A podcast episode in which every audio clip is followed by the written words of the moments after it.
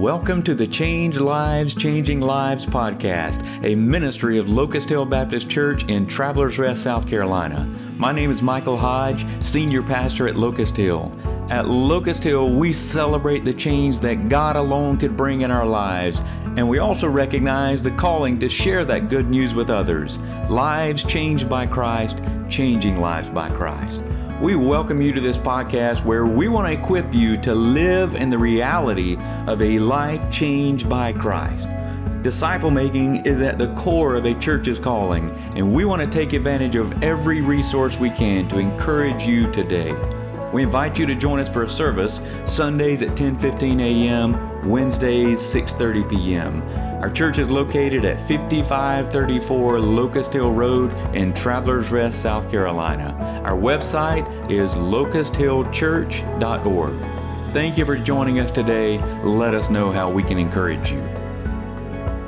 Well, welcome to the podcast. I am here with the amazing staff. They are so excited to be here together around the table once again for talking about gentle and lowly. This is always our chance to come together as a staff. Love that we get to do this. We get to bring our calendars together, share about what's happening in our ministries, but also we really have prioritized just spending time in the Word together and looking at some great resources. Back in the spring, we looked at A Praying Life by Paul Miller, great resource, but now we're walking through the book Gentle and Lowly by Dane Ortlund. Uh, Jason and Will had talked about this book for over a year of trying to sit down together and look at the resource. So, rest of the staff, if you want to blame anybody, it was Jason and Will's idea. Okay, so, but sorry, when this book first came out, I read the book and shared it with our, our previous church, and it really was an impactful resource for so many people. So I know our staff is already enjoying walking through it. So for all of our folks that are listening, you can think of this as your devotional book club with a 20 minute timer. Okay, so that's our goal to try to get our discussion in in 20 minutes or so. And so let's jump into the conversation. The chapter is chapter three. For those that have the book and want to follow along, the title is The Happiness of Christ. Last week we looked at his heart in action. So, Jason, I'll let you set up the conversation. I love the title of this chapter, The Happiness of Christ, because you don't think about, you know, what makes Christ happy, but that kind of gives us our first question. And Ray, I'd like to throw that to you with, you know, before you read this chapter, you know, how would you answer the question, what makes Jesus happy? You know, as I was thinking about that, I, I go back to World War One and the um, the signs, Uncle Sam wants you, Right. and, and for someone that just kept playing in my mind this whole this whole chapter. As I, especially I, I read it two or three times, but I kept thinking about Uncle Sam wants you, Jesus wants you. Um, and then I, I, I just turned back to Psalms and uh, it says, and I shared this with our, uh, my life group uh, class the week before for all the animals on, in forest are mine, and I own the cattle on a thousand hills. I don't need your bulls to sacrifice. I don't need the blood of your goats. What I want is your true thanks to God. What I want, mm-hmm. and th- that's the way I would answer. I want mm-hmm. you. I, you know, I, That's good. I, I I remember those signs too, because the finger and the Yep. eyes always followed you, no matter where you were. I didn't realize you were alive then. So, yeah, I didn't. That, that was, that's an update for me. So. That's right. So, so we'll, you know, as a follow up, um, the key scripture verse for this particular chapter is Hebrews 12 2, which says, Looking to Jesus, the founder and perfecter of our faith, who for the joy that was set before him endured the cross, despising the shame, and is seated at the right hand of the throne of God. And so Ortlund begins chapter 3 by quoting Thomas Goodwin, who wrote that Christ's own joy, comfort, happiness, and glory are increased and enlarged by. How would you finish that sentence now after reading the chapter? I would say his atoning work. Um, see, Goodwin goes on to explain that Christ gets more joy as we come to him for help and mercy. And, you know, Ortlund does a, a great job of explaining this whole idea of a doctor um, receives joy when he's able to treat a, a patient. Um, And even more than that, a husband receives even more joy when his wife comes and receives, you know, healing from an illness. And so, if we look at us being the bride of Christ, that's where Christ finds joy, um, is us coming to Him for, for healing and then ultimately being healed. Yeah, the image that came to my mind my wife does not like to shop at all. So, for years, Christmas has been pretty much on me to say, You shop for it, and I'll say, Great, I'll stand by cheering for you. So, my joy on Christmas was always watching my kids when I got it right. Right? You know, it's like, yes. You know, you kind of watch their reaction to say, mm, that was a swing and a miss, or when you got it right. So that's the image that came to, to my mind when I looked at just Christ's own joy, comfort, happiness, and glory are increased and enlarged Yeah. by us essentially just being blessed by that gift, you Yeah. know, of receiving his forgiveness. And you got to do that by following in obedience and submission to Him Right. well. So, So, Jason, Christians intuitively know that it pleases Christ when we listen to Him and obey Him. So, what would it look like if His very heart and joy was engaged in a new way in our weaknesses and failures? That ties in with what we were just talking about. It does, and and one thing that I think we need to really embrace and understand is Christ doesn't get frustrated when we come to Him mm, when we're for forgiveness, when we're in distress, when we feel alone, um, when we've sinned. Christ doesn't get frustrated because His life's mission, His sole purpose for coming to earth was to show grace, to show mercy, to pardon, to forgive those sins, to offer comfort. I mean, it would be the equivalent of us saying, well, you know, a tiger can't change his stripes. Jesus can't not forgive. Right. That's who he is. And that's and so he embraces that. And I think what it would look like if if we really understood that is it, it, it's a wide open he's wide open. There's nothing that keeps us from coming to Christ except us. You know, and so as I think about that even further, you know, Dane Ortlund goes on to, to quote, Jesus doesn't want us to draw on his grace and mercy only because it vindicates his, his atoning work. He wants us to draw on his grace and mercy because it is who he is. Christ gets more joy and comfort than we do when we come to him for help and mercy. And so, Amanda, bringing you into this question, what does it mean for Christ to be our heavenly mediator? Yes, so by definition, a mediator intervenes between two people to reconcile a situation. Um, our sin separates us from God, so Jesus came to reconcile us to God by living a sinless life and paying our sin debt on the cross. So, and I love the way he describes it. So we're in our sin, our failure, like you were describing, that mediator, and and the word that he used, and this ties back in with what you're talking about, Jason. You know, what if his very heart and joy is engaged in a new way in our foibles and failures? Apparently, foibles is a favorite word of Dane Ortlund. I put a note here. That's the second time he's used that word in this book. So foibles. Yeah, I had to So- look that up. Okay. So we need a mediator, like you were describing, because of our foibles, that's right. our sinful failures. Well, I think the beautiful thing on that is he's our mediator in heaven, right, but he also gave us a mediator here on earth in the Holy Spirit. right, You know, that that that helper, that comforter to perform a lot of the same roles as he performs in heaven so that we are not alone. Mm, So as a tie into that, to Sandra, I'll say, just kind of connected with that question, what happens when we hold back and we don't come to Jesus with our sins? We don't receive the comfort that we need, and we're denying Christ the joy that He has when we come to Him. mhm. I think it's a beautiful image that you know, we're not getting what He has promised us, Right. and then we're not really taking full advantage of who He is. So, uh, and we'll connect this. This chapter talks about this a lot, and it's all throughout the book that we're coming to His gentle heart. He is forgiving, so we take full advantage of that. And He receives more joy when we come to Him. Right? He does, and I think there's an there's an open there's a, it's a two way street. That relationship is now two way because not only are we coming to him, but he's he's allowed to pour into us, and so it's a it it, it allows the relationship to open up and flow even more.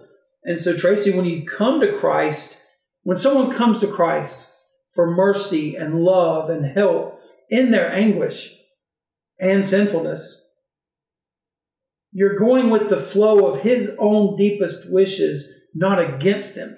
So, do believers think about Jesus' comfort when they come to him with their sin? Um, I don't think it's natural for us to think about his comfort when we're in that situation. We're focused on us and what we're going through, and um, I think more on his expectations because we're so used to the human interaction. If I come to you with my sins and my brokenness, we naturally think, well, that person I'm talking to is probably uncomfortable with what I'm saying right now, and what I'm sharing. So I think sometimes we put that on Jesus to think, if I come to him with all this mess, even though he knows it all anyway, um, that we're making him uncomfortable.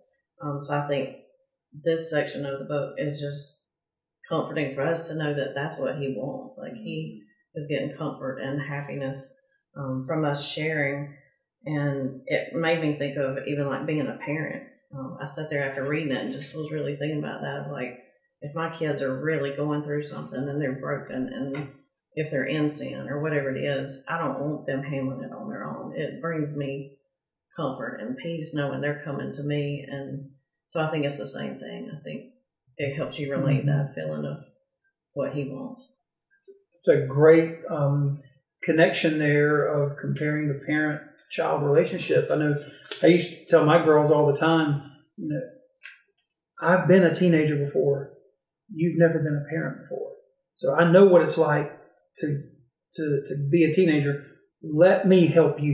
Mm-hmm. You know, and I think Jesus says the same thing because he, he he he took all of our sins. He was tempted in every way, and we'll see that later. But he knows what it's like. So I think that's a great a great connection. Yeah, and tied in with that, he starts out the book with that idea. He says, It is for that increasing suspicion that God's patience with us is wearing thin. For those of us who know God loves us but suspect we have deeply disappointed Him. Mm. And so it's that image that, yeah, sure, He's forgiving, but He's frustrated with me. And that's kind of maybe our posture as we come. To, I think just understanding His heart, that He, he loves us, He forgives us, He welcomes us back. And you know, you talk about the human relationships. We're coming to somebody, and we're not really confident that they're going to forgive us. You know, it, it's funny because he was talking about his girls. It reminds me of my my little sister when she was real little. Um, so one of the things I love, and it helps me draw, you know, boldly to the to the throne of grace, um, is that we have both of those mediators, the Holy Spirit, you know, here on earth, and then the the Jesus at the right hand of the Father. Um, Sydney used to try to tell me stuff, and Michaela hung out with her like all the time, like was with her day and night. And she would try to tell me something, you'd see her get frustrated, and then Michaela would say it, and Sydney's like, "Yeah, that's what I was trying to say." Mm. And a lot of times when Jesus is sitting there and, and we're praying, you know, it ain't got to be pretty when we pray. We just got to pray. Right. And Jesus is like, okay, I can take this, I can use this. But the thing about it is, is our mediator here, the Holy Spirit, is always changing our desires to be more like the desires of Christ. Right. So when we pray to God, it has to go through two filters: the Holy Spirit, and then it's Oh. got to go through Jesus. And then when it gets to God, it's like God's like, okay, I hear you. I hear you. Yeah, that we can kind of have that i- idea. I can pray for whatever I want, but if the Holy Spirit's working, He's changing my wants. He's wants. changing your wants and desires. so that I'm praying in line with the will of God rather Amen. than my selfish desires. Mhm. Oh, well, Yeah. so Katina, you know, going back to Hebrews 12 2, there's a phrase in that passage that says that looking to Jesus, who for the joy that was set before him endured the cross. That phrase, for the joy, what joy? What was Jesus, what was waiting for Jesus on the other side of the cross? Well, the joy of his seeing his people forgiven. Hmm. And it brought to my mind, as like Tracy, I guess, because we're mothers, we think of things, but now that my children are older and they live in different places, I miss seeing them day to day. I miss hearing from them and I long to hear from them. And that's what Jesus longs for us. He longs for a relationship with us, but he couldn't really have that relationship before he died on the cross because he's pure and he couldn't be around sin. So his joy now is is that we have been forgiven and that now he can have this relationship with us and he longs and that's what makes him so happy we think about that that sometimes we're bothering him when we come to him Mhm. but no we're not just like his parents. I'm not bothered when my children come to me. I love hearing from them and he loves even more hearing from us and being with us. He wants that relationship. That's what brings him joy. Absolutely, and you know when you when you think of the the whole book of Hebrews, you know uh, we see Jesus seated at, at God's right hand, and and that particular image is associated with His priestly atoning work. Mhm. I know that's a very big phrase; it's a church phrase, but when you talk about His priestly atoning work, biblically, Michael, I want to kind of bring you in because you're the lead pastor, the senior pastor here, and you're supposed to know the answer to this, right? Right. I'm the priest. You're the priest, yeah. So when, when you think of when you think of Jesus sitting at, at God's right hand, what was the primary role of the priest, and what does it mean when we read that Jesus is the high priest to end all high priests? Obviously, huge question. I love the simplicity of how Dane Ortlund answers that. He said the priest was the bridge between God and humanity. So, very simple idea. And you look at Jesus, and you're talking about, you know, Katina, as you were sharing, the joy of our sins forgiven, that restored relationship. And we see the priest in the Old Testament picture, and we can look through the Old Testament story into the New Testament, and you always see the priest working continually to try to prepare the people to encounter God.